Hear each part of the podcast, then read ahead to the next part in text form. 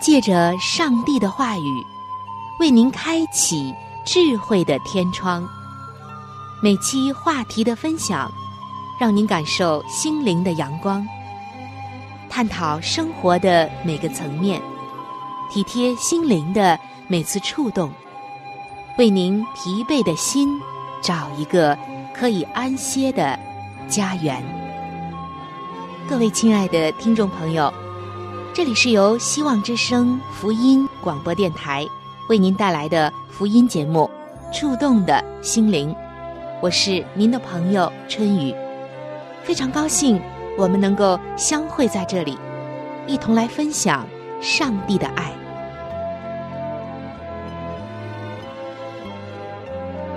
各位亲爱的听众朋友，欢迎您光临到希望福音电台为您带来的福音节目。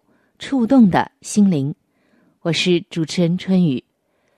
同样的时间，同一个频率，和您相会在这里，真的是上帝的恩典，也是主耶稣给我们的爱。今天春雨首先为您带来的是健康无价宝的专栏。亲爱的听众朋友，每当我主持健康无价宝这个专栏的时候，我都会首先问您一下。最近您的健康状况还好吗？我们知道，说到健康，其实主要的是我们首先要有一套健康的生活方式，而在这一套生活方式当中，有一点特别的重要，那就是睡眠。不知道听众朋友您最近的睡眠还好吗？我们看到，现如今啊，这睡眠可成了现代人的一大难事。原本睡觉是一个很享受的事情，但是你会发现，睡不着、睡不好的问题困扰着大部分的人，尤其是职场人士。说起原因，也是各式各样的，像压力大、焦虑、长期熬夜。身体健康原因等等，但是你可知道，上帝完全可以创造一个不用睡眠的你。我们生命中的三分之一可是在睡眠当中度过的。上帝可以让我们不需要睡眠，但为什么他不这样做呢？其实，是因为他非常的关心你。他在创造睡眠这件事的时候，就是为了不断的提醒我们说：“不要焦虑，将所有的问题抛给我吧，在我里面享受安息，享受安睡。”在圣经诗篇四十六篇的第十节，这里上帝告诉我们说：“你们要休息，要知道我是上帝。”我必在外邦中被尊崇，在遍地上也被尊崇。什么意思呢？为什么我们要休息，才知道他是上帝呢？为什么我们要得到真正的良好的睡眠，才能获得健康的基础呢？有一位基督徒朋友在这一方面有很深的体会。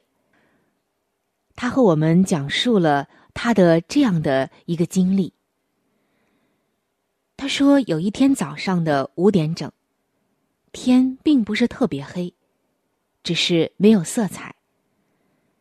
他看到所有的东西都是黑色、白色或者灰色的，只有马路对面修车厂里面发出橘红色的灯光，照亮了他卧室的窗户。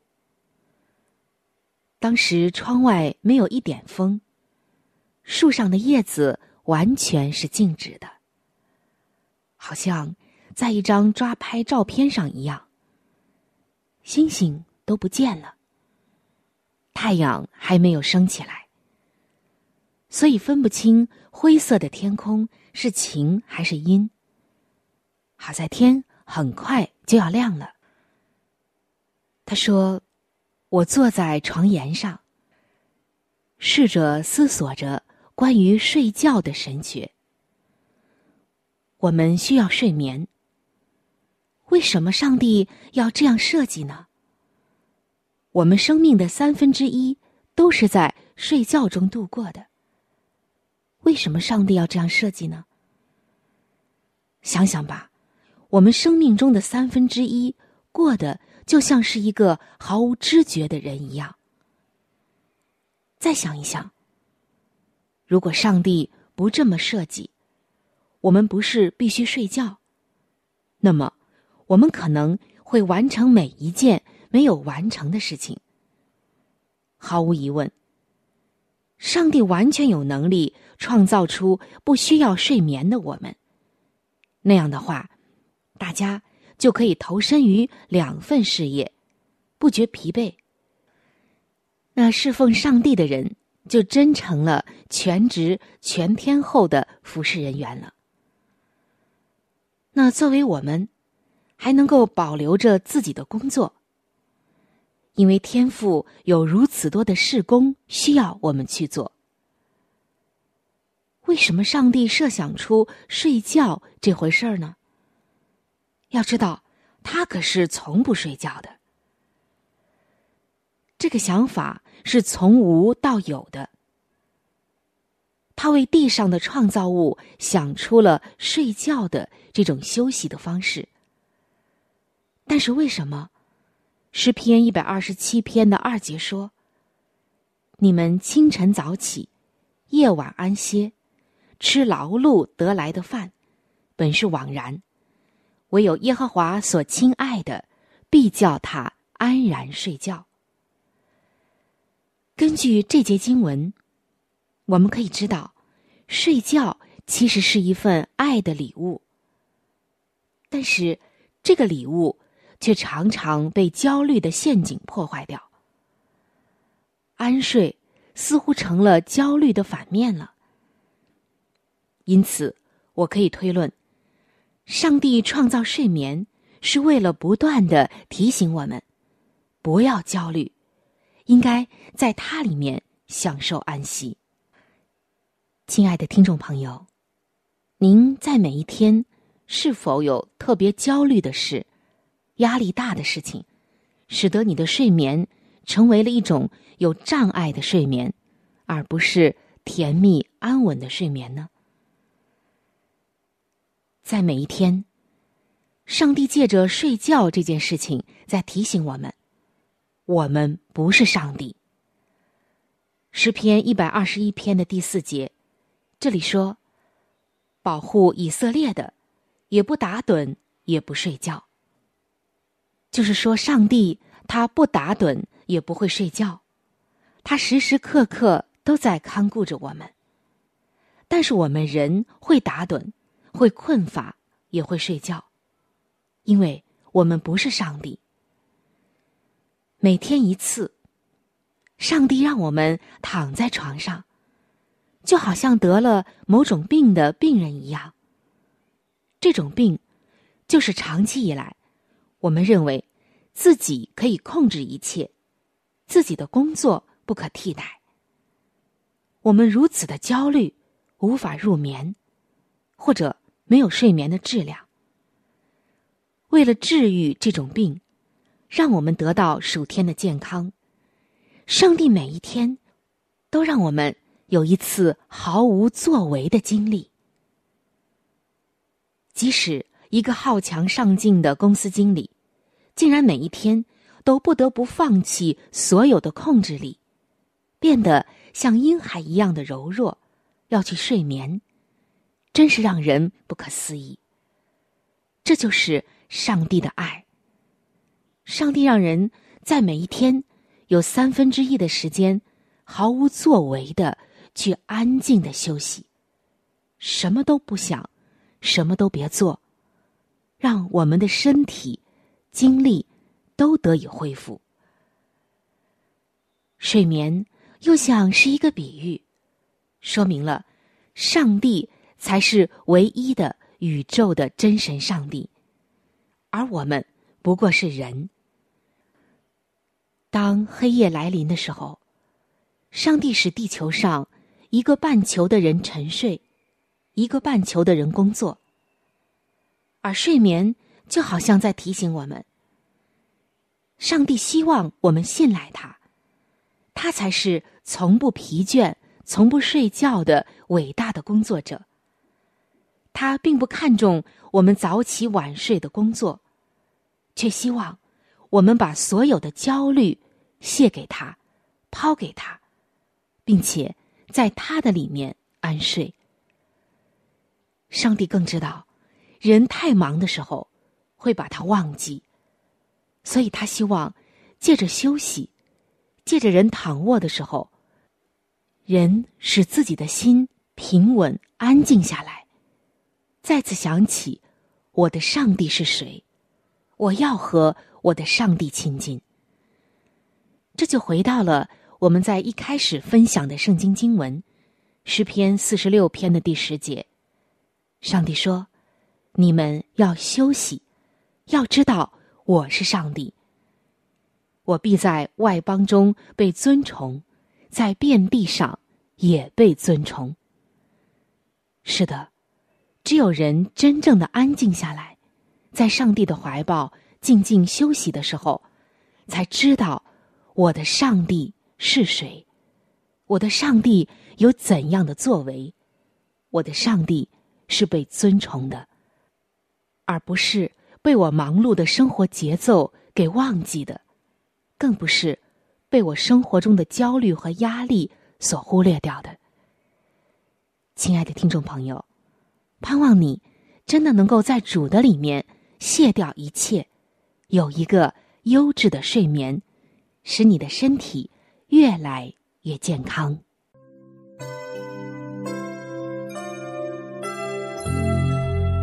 一朵花就是一个世界，一滴露珠能够反映出太阳的光辉，一个小故事蕴含着大道。段小经历，浓缩着生命的真谛。请您走进心灵故事，走进温馨智慧的世界。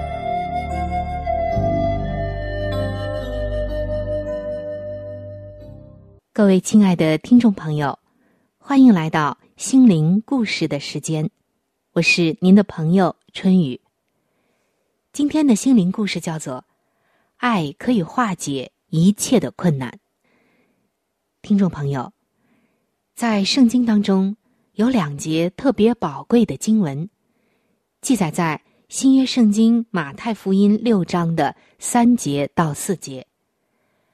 这里写道：“你施舍的时候，不要叫左手知道右手所做的。”要叫你施舍的事行在暗中，你父在暗中查看，必然报答你。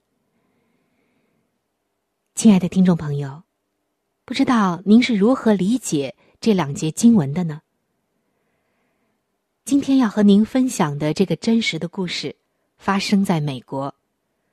主人公是一个美丽的二十四岁的姑娘，名字叫做。丽丝·伍德沃，这个女孩子目前在美国新泽西州一家餐厅做服务生。前不久发生的事情，足够让她感动一生。事情还要从前一段时间发生在美国新泽西州的一场火灾说起。这场肆虐了十二个小时。才被控制住的火灾，让参与这次灭火的消防员们筋疲力尽。那天清晨的五点半左右，从火灾现场完成任务的两名消防员，拖着疲惫的身体走进了利兹·伍德沃工作所在的餐厅，并且说道：“姑娘。”请给我们两杯最大份的咖啡。这个细心的姑娘，在准备咖啡的过程中，从两个消防员的谈话中得知，他们刚刚结束彻夜的救火工作。随后，他悄悄的为两个人的咖啡买了单，并且随咖啡送上了一张纸条，上面写着：“今天你们的早餐我来买单。”感谢你们为他人付出的一切，在别人拼命逃离的地方，你们却不顾一切、奋不顾身的坚守。不管你们的职务是什么，你们勇敢、坚强，你们是至高无上的榜样。请注意休息。这纸条上的字。就好像热腾腾的咖啡，温暖了两名消防员。在火海中不曾退缩的两个大男人，忍不住鼻子酸了。而看到这一幕的丽兹伍德沃姑娘，也暖暖的笑了。去这家餐厅吧，见到这位好姑娘，多给她小费。这是他们挥手告别后，回到家的消防员将这次经历发表在脸书上，向朋友推荐的话。推荐这家餐厅作为对善良的姑娘的报答。亲爱的听众朋友，您可能不知道，在美国，消防员可是最受尊敬的职业之一。于是这个消息呢？很快就传了出去，被大量的转发。就在大家对这个姑娘的赞美中，两名消防员中的一名，在无意中发现了这个姑娘更多的故事。原来，从二零一零年开始，这个姑娘的父亲因为脑动脉瘤卧床，直到今天，急需一辆。可供轮椅上下的汽车。但是这个姑娘，除了自己勤劳的打工之外，还要为父亲在一家募捐网站上筹集善款。他们没有那么多钱，于是呢，这名消防员就将这位善良的姑娘利兹伍德沃的募捐网页链接发到自己的社交媒体上。结果，众人拾柴火焰高。截止到八月份，募捐的金额已经达到了六万九千五百美元。面对飙升的金额，丽兹伍德沃这个姑娘和她的爸爸都不明白所以然，还有些不安，在想：这到底发生了什么事情？直到后来。那两个得到免费早餐的消防员来到他的家中，利兹伍德沃才知道事情的来龙去脉，竟然是这样的。姑娘那两杯咖啡，不仅仅温暖了两名消防员，更是温暖了无数的网友。善良的人们通过互联网汇集爱心，回馈给了这位善良的姑娘。后来，利兹伍德沃说：“我在为他们买单的时候，从未企图获得任何回报，除了他们的笑容。”亲爱的弟兄姐妹，亲爱的听众朋友，您有没有觉得，这个真实而又美好的故事在告诉我们，爱可以化解一切困难？最后，我要再次回到我们刚刚分享的圣经经文当中，让我们一起聆听和默想。圣经马太福音六章的三节到四节：你施舍的时候，不要叫左手知道右手所做的，要叫你施舍的事行在暗中，你父在暗中查看，必然报答你。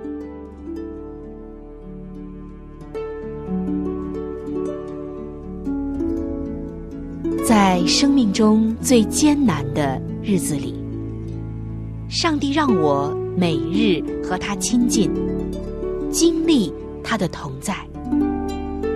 借着每日灵修，他使我走出了生命的低谷，一次又一次的使我重新找回了新的生命和喜乐的泉源。上帝借着每日灵修，来证明他的同在、看顾和关怀，使我与他建立起更加亲密的关系。要享有健康的属灵光景，就需要每日与主同行。请您与我一同进入每日灵修。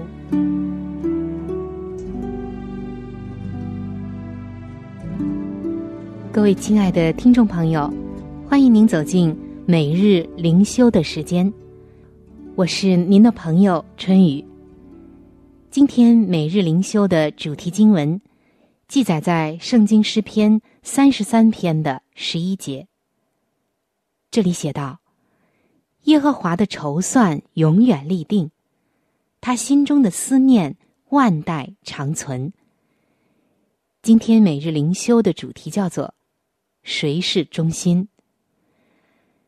听众朋友，我们会不会在很多的时候，希望所有的人都以自己为中心呢？在十六世纪，天文学家哥白尼主张太阳为宇宙的中心，地球环绕太阳运转。这可给当时的欧洲带来极大的震撼。也许。我们也曾经历人生中的哥白尼时刻，意识到自己不是宇宙的中心，世界不会绕着我旋转，更不会跟随我的速度、条件和选择而运行。我们也许会希望世界会绕着我们运行，然而，生命的中心实在不是我们。世上的一切都是以上帝为中心的。从诗篇三十三篇，我们看到，大自然环绕着上帝运行，被他所掌管。他把海水汇集到一处，收藏深洋的库房。大自然的万物都按他所立的法规而运作。列国也环绕耶和华为中心，万国的谋略和万民的计划，都无法与上帝的旨意背道而驰。所以，圣经告诉我们说：“唯有耶和华上帝的谋略永远坚立，他的旨意万代长存。”最后，全人类都环绕耶和华而生活。他看见全人类，他创造我们众人的心，了解我们一切的作为。他能介入我们的生命，拯救我们脱离困境。我们的生命被造，就是以上帝而不是自我为中心的。感谢主，我们能服侍这位全能的上帝，他事无巨细的。在管理着我们生活的每一个层面。当你不再以自我为中心，就能够为主而活了。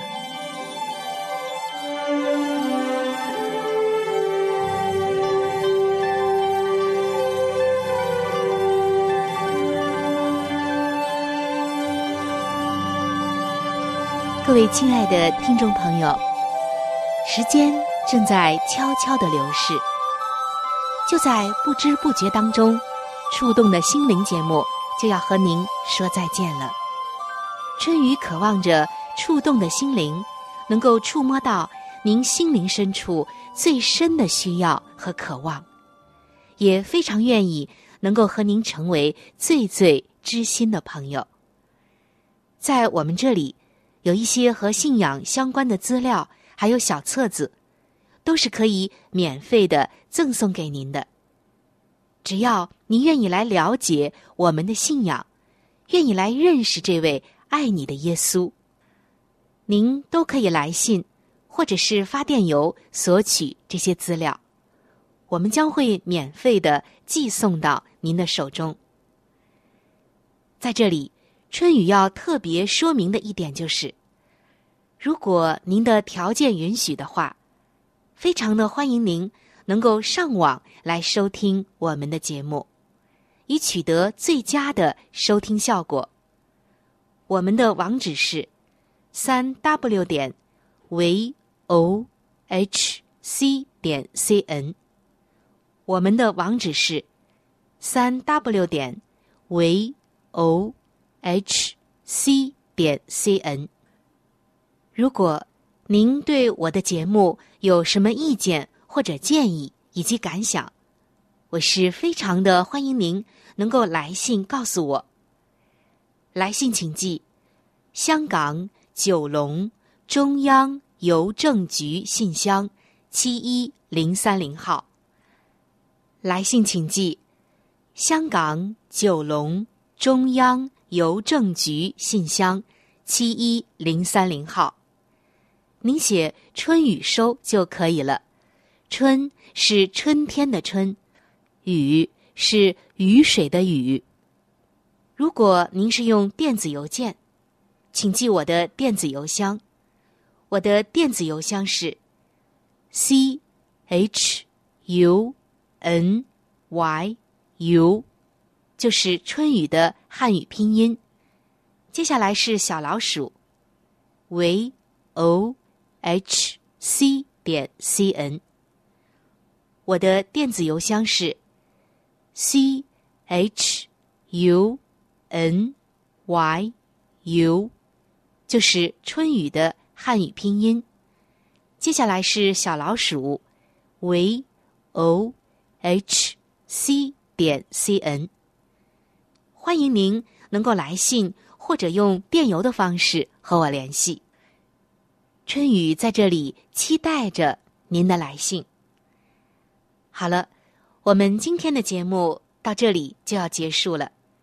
希望您能够常常的光临和支持这一频率，收听希望之声福音广播电台其他时间段更为精彩的节目。愿您能够充分的认识和体会上帝的爱，也愿上帝的爱能够伴随您一生。下期节目我们再会。